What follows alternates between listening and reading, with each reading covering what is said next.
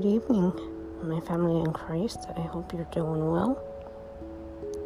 Please keep praying for each other and loving each other. Doesn't matter what background you're from, you are loved, treasured, and adored always by the Lord. Father, I thank you for my family in Christ, and I thank you for bringing them to your attention today, Lord. Bring them closer to you.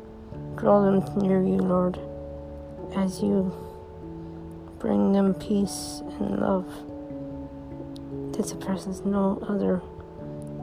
Thank you, Lord, for everything you've given us and will continue to give us in 2020. Father, guide our steps. Help us to see what is important to you and never, ever let us go. In your holy and precious name we pray. Amen.